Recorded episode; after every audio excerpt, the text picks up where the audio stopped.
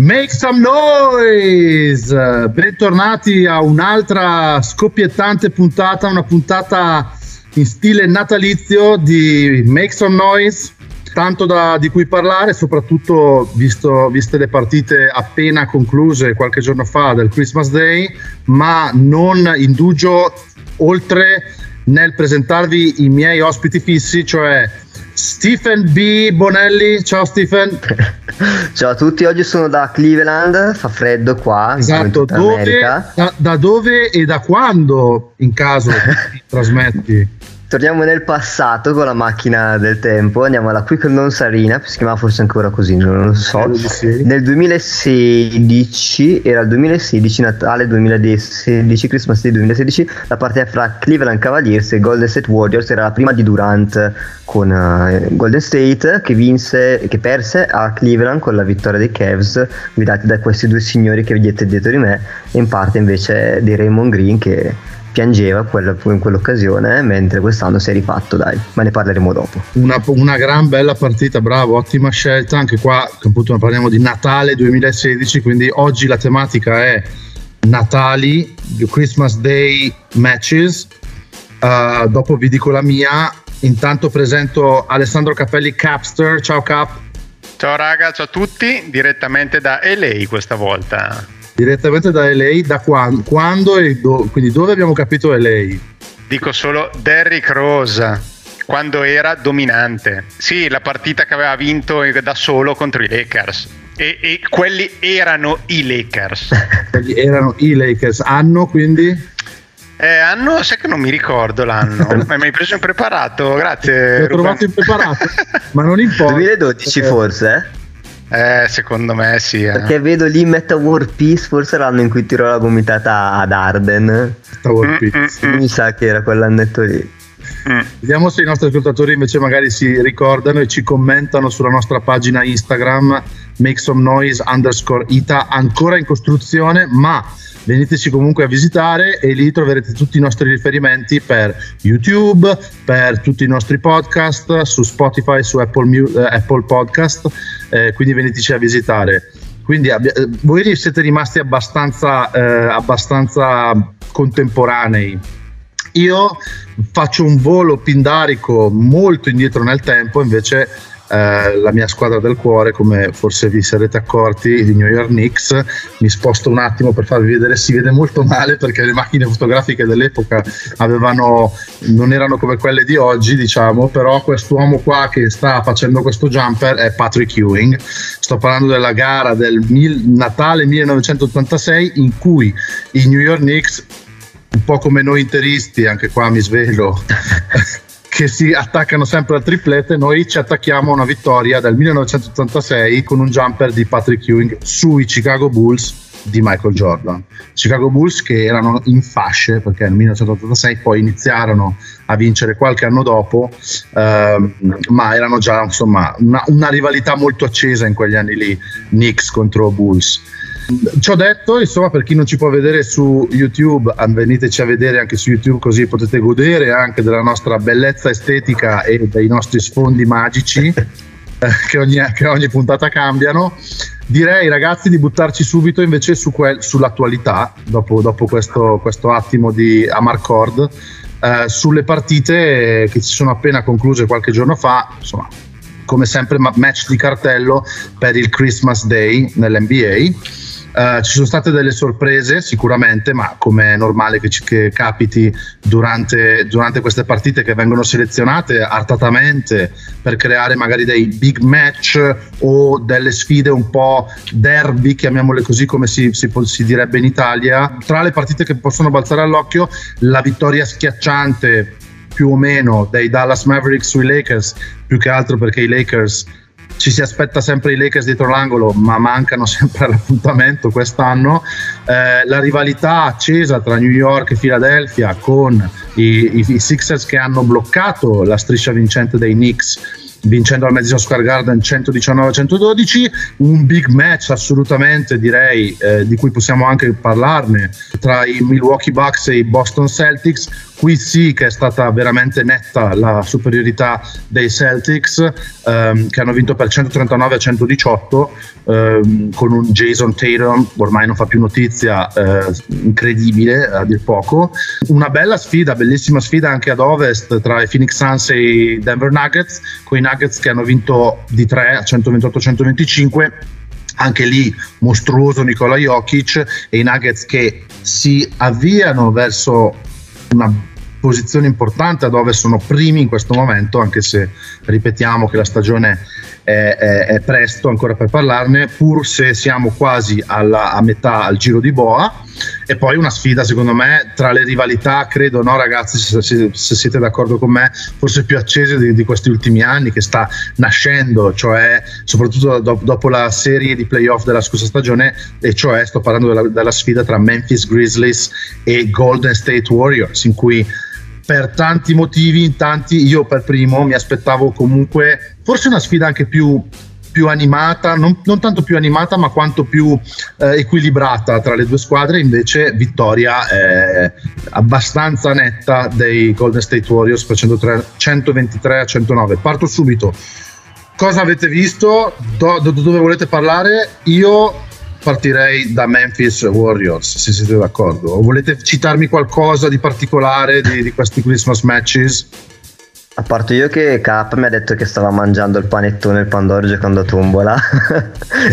esatto.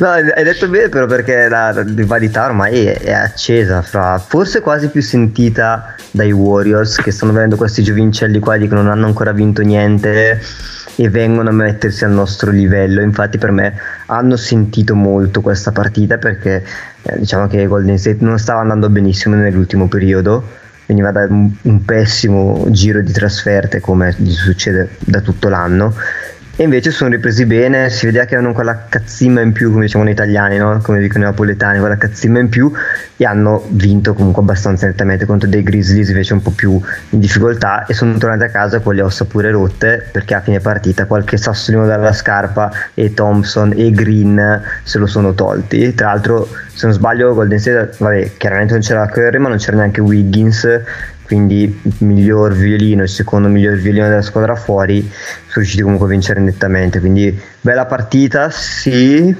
perché comunque c'era quell'alta intensità che ti fa rendere abbastanza piacevole una partita, combattuta non particolarmente, però ecco, diciamo che le due partite della notte italiana sono state le più belle rispetto alle quelle giocate precedentemente, quindi comunque è stata una partita piacevole, ecco. Sì. Cosa, ti porti, cosa, ti porti, via, Cap, da, da questa vittoria dei, dei Warriors sui, sui, Grizzlies? Pensi che potrebbe avere degli strascichi a livello di stagione regolare o si tratta semplicemente di un, di un tra virgolette episodio? Potrebbe, potrebbe, essere questa la rinascita dei Warriors? Lascia da parte tuoi, il tuo cuore, cerca di essere obiettivo. Ma allora potrebbe essere finalmente Jordan Poole è tornato a giocare da Jordan Poole deve mettersi in testa comunque che in questo momento il suo ruolo è in uscita dalla panchina quando tornerà Curry, perché abbiamo visto un Jordan Poole titolare e un Jordan Poole in uscita dalla panchina, che sono due persone completamente diverse. Perché quest'anno era lui che in uscita dalla panchina doveva fare la differenza e non l'ha fatto, insieme a Kuminga, insieme a Moody e insieme all'incognita Weisman, perché anche con lui non si riesce a capire che strada stanno prendendo, perché è un po' in G League, poi è rientrato, ha fatto una partita da 30 punti. Io ci ho investito anche 20 euro che dopo vi spiegherò eh, un'altra una cosa lunga. non vogliamo sapere. Esatto. Quindi nel senso con Weisman eh, ci sarà una trade perché a questo punto eh, inizio a pensare che Weisman venga messo sul mercato e cambi squadra prima della fine di febbraio quindi in questo momento Golden State sono veramente indecifrabili, perché comunque anche Draymond Green eh, rimane a Golden State l'anno prossimo, non rimane. Secondo me, ad esempio, l'errore più grosso che è stato fatto è dare all'inizio della stagione quei contrattoni della Madonna a Poole e Wiggins, che secondo me non li meritano assolutamente. Io personalmente prima avrei il, um, dato il contratto a Green e dopo avrei cercato di rifirmare Pool, poi a me Wiggins non piace e quello però è un altro discorso, però quei due contrattoni lì a inizio dell'anno loro due secondo me è stato un errore grossissimo e che stanno pagando anche adesso proprio con dinamiche interne alla squadra. Poi personalmente io aspettavo una partita che era Milwaukee-Boston perché era la partita. In questo momento delle squadre più forti perché è indubbio che sono le squadre più forti e più organizzate con il roster più profondo. Eh, ahimè, eh, nel sec- terzo e quarto quarto Milwaukee si è dimenticata di entrare in campo, o meglio, Boston ha alzato il livello della difesa, Antetokounmpo ha tirato dal campo col 40% e da 3 col 20% e lì la squadra si è fermata. E questo secondo me è un dato preoccupante perché se Antetokounmpo si ferma qua si ferma tutta la baracca. Mentre comunque Boston anche nel momento che non c'è stato Tatum per qualche partita Jalen Brown ha preso in mano la squadra.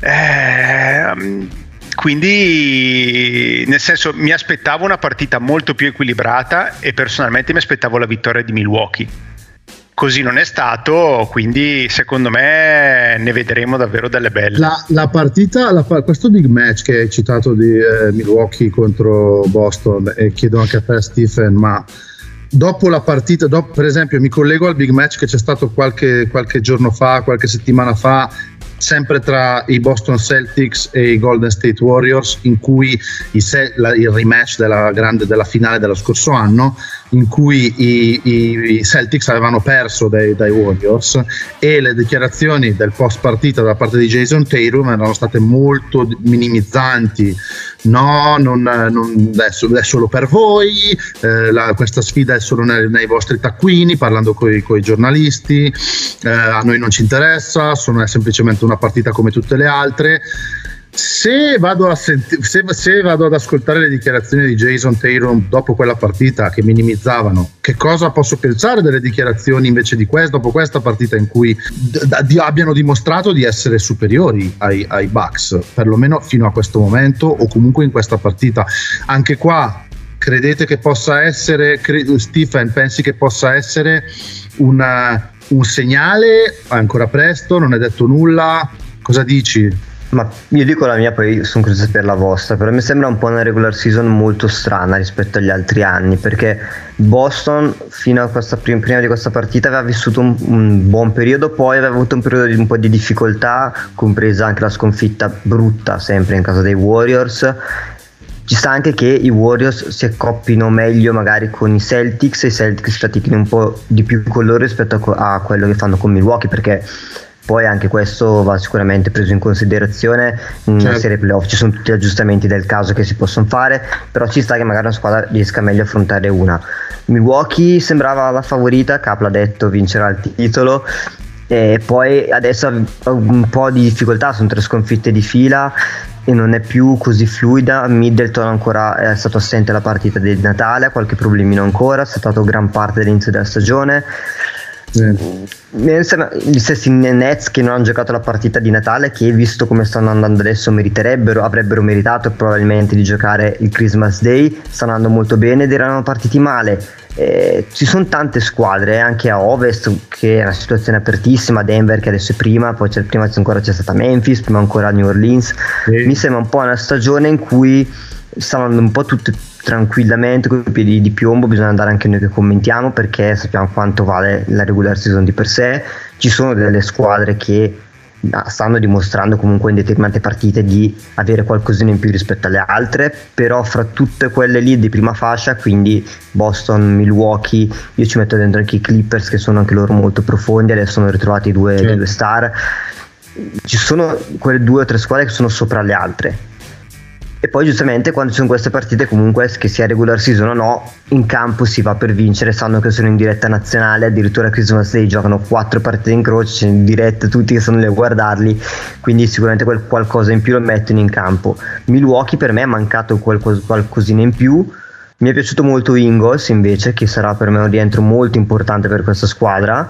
Certo. E vediamo se gli altri, Middleton riesce a tornare bene, eh, anche Allen deve dare il suo contributo, ha giocato malissimo anche Bobby Portis, totalmente fuori partita, poi chiaro se Antetokounmpo è il me- peggiore in campo della, pro- della, propria squadra, possibilità di riuscire a vincere zero. Lui per me si è fatto molto tirare dentro, non so se avete notato voi, ma anche voi questa cosa, o se invece ho notato solo io, ma mol- ha preso la sch- la, il poster, se non sbaglio, di Tatum e poi ha tirato una tripla come per dire adesso mi rifaccio, airball clamoroso e mi sembra anche alla fine con Brown il battibecco sì. che ha avuto mi è sembrato molto nervoso molto e il fratello in panchina secondo me non, non aiuta neanche non perché aiuta, forse sì. sarebbe ecco.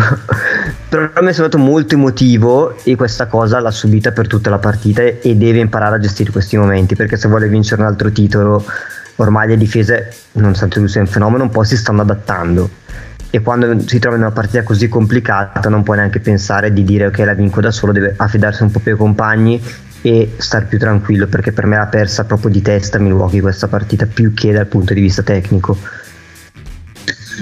Vuoi aggiungere qualcosa Cap?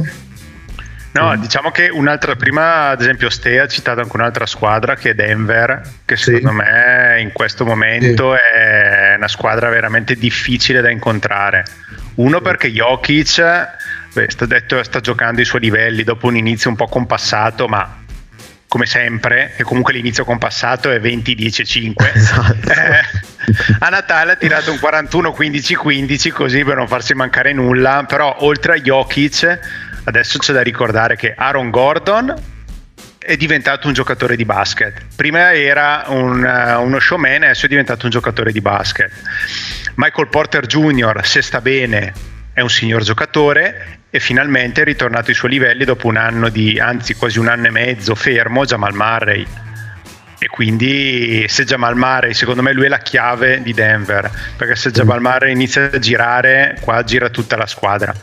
E poi senza dimenticare Bones Island alla panchina perché lui quel, anche lui è quel giocatore che ti dà quell'energia e quell'ignoranza che, che poi ti fanno la differenza. Un po' come Alvarado Pelicans e quei giocatori lì che entravano come quando Pozzecco, quando Pozzecco entrava dalla panchina, che dava quella scossa alla squadra che poi una specie faceva... di Pat Dev giusto per ricitare il nostro amico Pat. Eh, quello non te lo lascio dire Però. ma anche Caldo del Pop comunque cioè, che sta facendo mm, bene. Sì. ma anche i due Brown Bruce Brown e Christian Brown che sono difensori che in una squadra come Memphis, eh, come, Memphis come Denver quando hai ecco Jokic se ti dà 100 in attacco ti toglie 90 in difesa.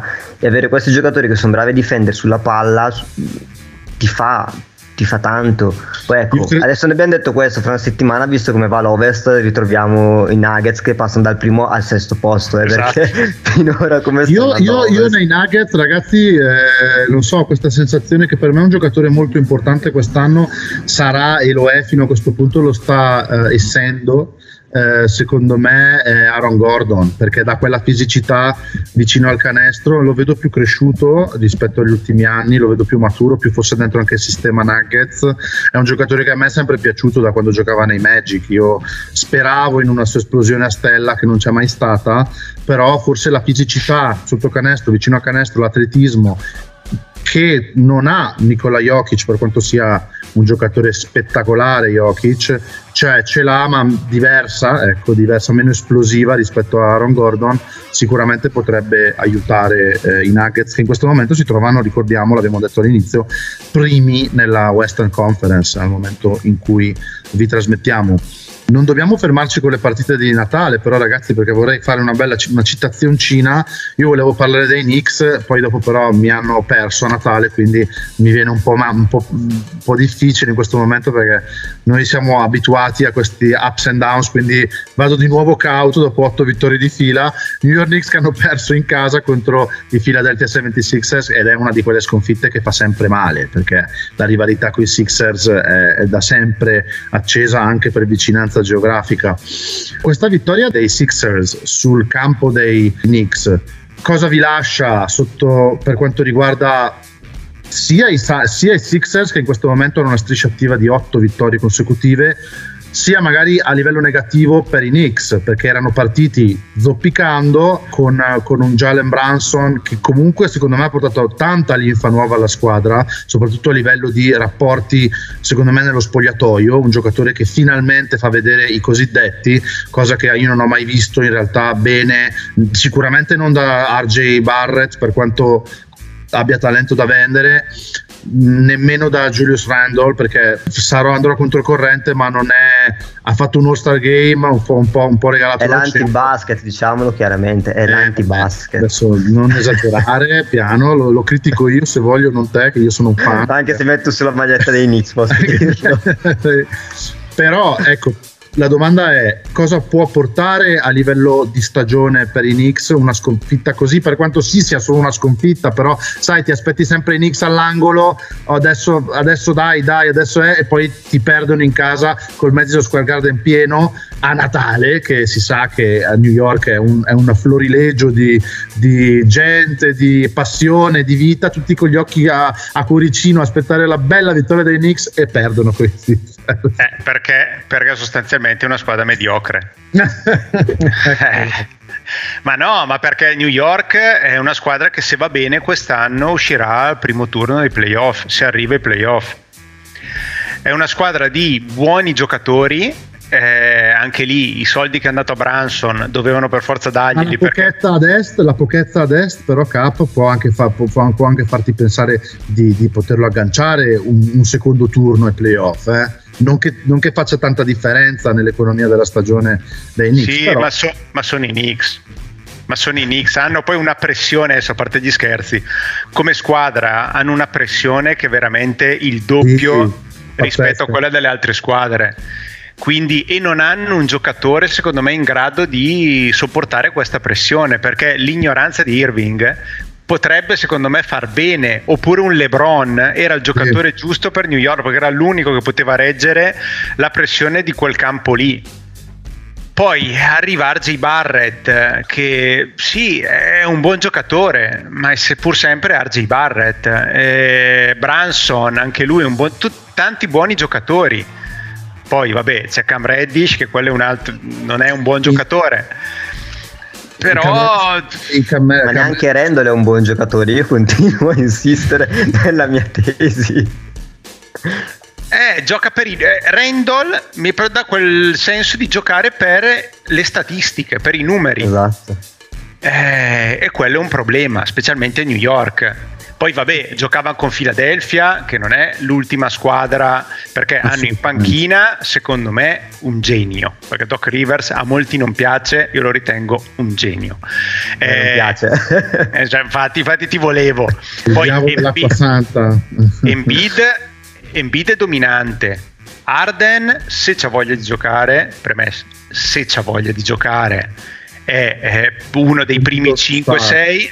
Sì, sì, sì. Hanno Maxi fuori, quindi Philadelphia secondo me è una squadra che quella sì. Appunto, Philly, Philly, come la vedete ad est, essendo appunto, avendo citato inizialmente anche Stefano, l'ha detto, una, una situazione ad est che è un po' forse sì, a parte le due grandi, tra virgolette, Boston e Milwaukee, c'è un po' un mappazzone, no? per usare un termine eh, culinario. Eh, ci sono i Nets che adesso hanno recuperato, i Cavs di cui abbiamo parlato la volta scorsa, che sicuramente quest'anno faranno una stagione diversa dall'anno scorso, e poi ci sono i Sixers lì un po' in quel limbo, in, in schiottoni insieme ai Knicks, Hawks, Pacers. Adesso non, non, le, non le nomino tutte. No, sono più sopra secondo me i Sixers rispetto a loro, questi qui che hai detto per me, cioè rispetto a Hawks così. Sì, sì, sono, sono più mezzo gradino sopra, forse anche sono, uno. Esatto, sono un gradino sotto le prime due, per me mezzo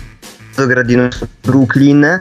Mm-hmm. Se Brooklyn è questa con i due che stanno facendo sfracelli e un ottimo supporto in casting perché anche Clarkson e compagnia sta facendo bene. Certo. Io Figli la vedo un pochino più dietro perché a me, a me non piace Doc Rivers nonostante comunque sia stato un signor allenatore perché comunque non vince un titolo per caso che se ne dica ma lo trovo molto non so, a me non piace questa Philadelphia, va tanto di isolamenti, un po' Embiid, un po' Arden, Arden addirittura ha avuto bisogno dei Knicks perché si risvegliasse, o meglio eh che sembrasse un giocatore come quello dei vecchi due, tempi. Però stai con due, con due giocatori così o fai isolamenti? No, sì, esatto, però quello è il problema secondo me, esatto, che due giocatori di questo tipo, avendo, per me non era da prendere Arden da mettere a fianco in B, dai già un giocatore da 40 isolamenti a partita, ne metti un altro, giochiamo solo isoball. e quello va... Me sì, ma secondo me Liste, eh, eh, il discorso è stato semplicemente dobbiamo prendere il meglio che possiamo dal, dal, dalla cessione tra sì, da Simmons che non poteva più rimanere lì. Chi vai a prendere? Io l'altro giorno ho rivisto, eh, ho visto un video dei 20 dei 20 momenti più imbarazzanti nella storia dell'NBA e nel prim, nel, al numero 6 o 7, ma forse anche più sopra, c'è stata gara 6 degli Houston Rockets quando erano sopra 3, eh, 3 a 2 contro i Warriors e, e Arden è stato capace di fare, adesso non me lo ricordo neanche più quanto, ma tipo 0 su 12 da 3, una cosa...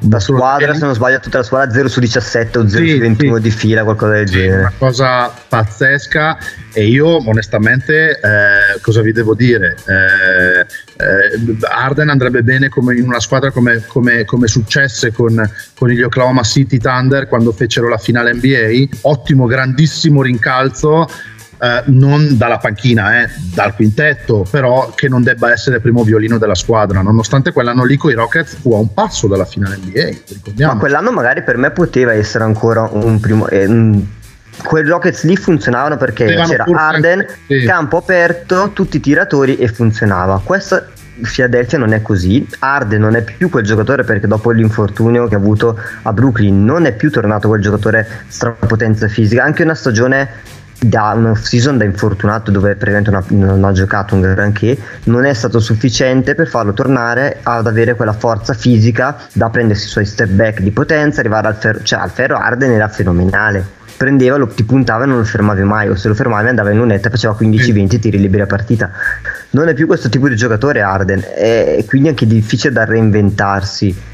Hanno Maxi che adesso torna la prossima partita tornerà finalmente e che è un signor giocatore, una grandissima pescata al draft di Philadelphia perché nessuno si aspettava potesse diventare questo tipo di giocatore quando è stato scelto, basta vedere la posizione in cui è stato selezionato. Però io vedo Philadelphia che gli manca un qualcosina anche supporting cast che hanno Niang, PJ Tucker che non, non, segna più neanche se lo metti da solo davanti al canestro. PJ Tucker si accende solo nei playoff come Bobby Portis. Eh, però prende, eh, però prende un contratto da playoff. Da, da 30 milioni per tre anni, sono tanti soldini che gli hanno dato. Quindi certo. a 37 anni il suo anche lui per e, me l'ha dato. Hanno e, credo doppio, di... e credo che il doppio dei soldi glieli dia Dolce Gabbana. Ecco. Sarà sua, la sua carriera. La suo retirement anticipato sarà nella moda probabilmente. Ma lo stesso Harrell non è più l'Harrell del sesto uomo che era i Clippers.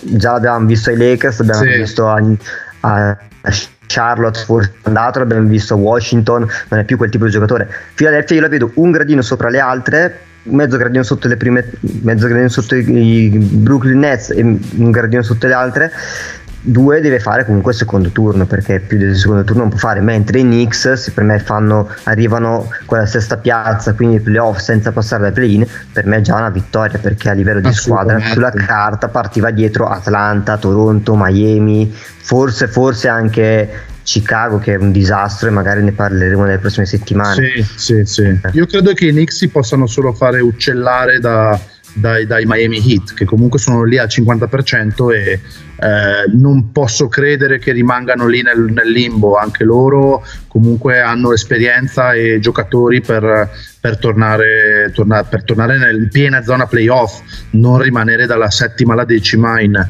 in zona play-in. Ecco. Però loro ecco, probabilmente ecco, sono, sono, la, anche... sono, la, più grossa delusione. Cioè. Tra l'altro in mezzo a questi ci sono anche i Cavs che abbiamo dimenticato, come gli avevamo già parlato settimana scorsa. Sì. Però ci sono anche loro che quindi occhio perché secondo turno una delle quattro che abbiamo citato prima dovrà comunque far fuori Cleveland e non sarà una passeggiata certo. playoff far fuori una squadra come i Cavs. Perciò anche qui Philadelphia secondo turno ho detto sì obbligati per l'investimento che hanno fatto sì però non sarà assolutamente una passeggiata neanche arrivare al secondo turno secondo me. Assolutamente assolutamente. Abbiamo fatto una bella carrellata su, più, più, che altro sulla Easter Conference. Eh, non abbiamo parlato della, della, sfida tra Lakers e Mavericks ma secondo me io non ho, non ho, tanto da dire su quella partita lì onestamente perché i Lakers sono sempre più penosi non, non sono Anthony Davis l'aveva detto Cap quando aveva visto che era uscito però quella volta era influenza adesso c'è di nuovo dentro col piede.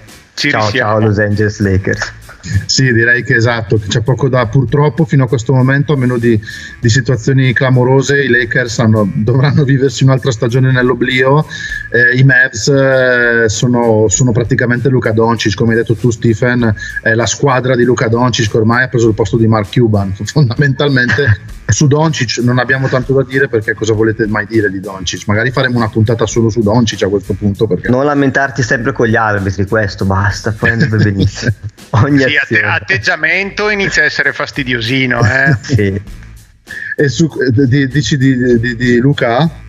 Sì. Ah, sì, sì, sì. Mi sembra un po' eh, mi sembra un po', non per fare sempre paragoni col calcio, mi sembra un po' una metamorfosi alla Leo Messi, sta diventando da, da, da, da, quello che è appena arrivato nella Lega, un po' timidino, un po' cosa, sta tirando fuori un no, po' per come, rompe, per come rompe le balle più alla Neymar che, che alla Messi. Eh. Parlo del Messi dell'ultimo mondiale, io, è quello ah, che okay. tirargli le schiaffettini. E finalmente, comunque, parentesi, hanno messo Jason Kidd si è svegliato e ha messo centro titolare Christian Wood, che sta rispondendo con una partita più bella dell'altra e questo chiudo parentesi andremo a vedere prossimi, nelle prossime settimane come si svilupperà anche appunto eh, il gioco eh, magari questo, questo, cambiamento di Jason Kidd nella, nella rotazione dei, dei Mavs Uh, è stata una puntata dedicata fondamentalmente alla Christmas Day di, dell'NBA. Um, io dico solo una cosa, visto che abbiamo parlato di Easter Conference, ce l'ho qua. Una delle squadre con il miglior record nelle ultime 10 partite, in grande crescita, e siamo lì a un passo dal play-in. Io metto nel sentenziodromo questa cosa: gli Orlando Magic faranno i playoff. Ma per e, piacere. su questo, e su, questo, su questa sentenza che volevo dire a tutti i costi, poi ne parleremo, faremo una serie di otto puntate dedicate solo agli Orlando Magic più avanti. vi saluto, vi ringrazio del vostro ascolto a tutti i nostri uh, radio podcast ascoltatori e a chi ci sta vedendo su YouTube. Ringrazio Stephen B Ciao a tutti, aspetto lo spin-off sui Magic. Da, da, dal 2016, ciao Stephen, un buon ritorno. Ciao a tutti. Dal 2011 saluto Alessandro Cap, Capster Capelli. Ciao raga, ciao a tutti. Adesso mi, to- mi costringe a mettere 70 euro su banchero. Ah, ti, ti, ho messo il tarlo nel, nell'orecchio, eh? Esatto. io invece vi saluto dall'antico 1986, eh, ero purtroppo già nato, da, ero piccolo però c'ero già ehm, e vi do appuntamento la prossima settimana come sempre usciamo mm, non si sa bene quando ma tra il martedì il giovedì e il venerdì noi ci siamo quindi iscrivetevi alla, al, al podcast attivate le notifiche così potrete sapere sempre quando usciremo. Un saluto alla prossima settimana make some noise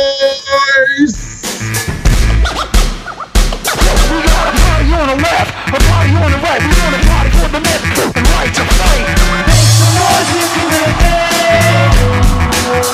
you.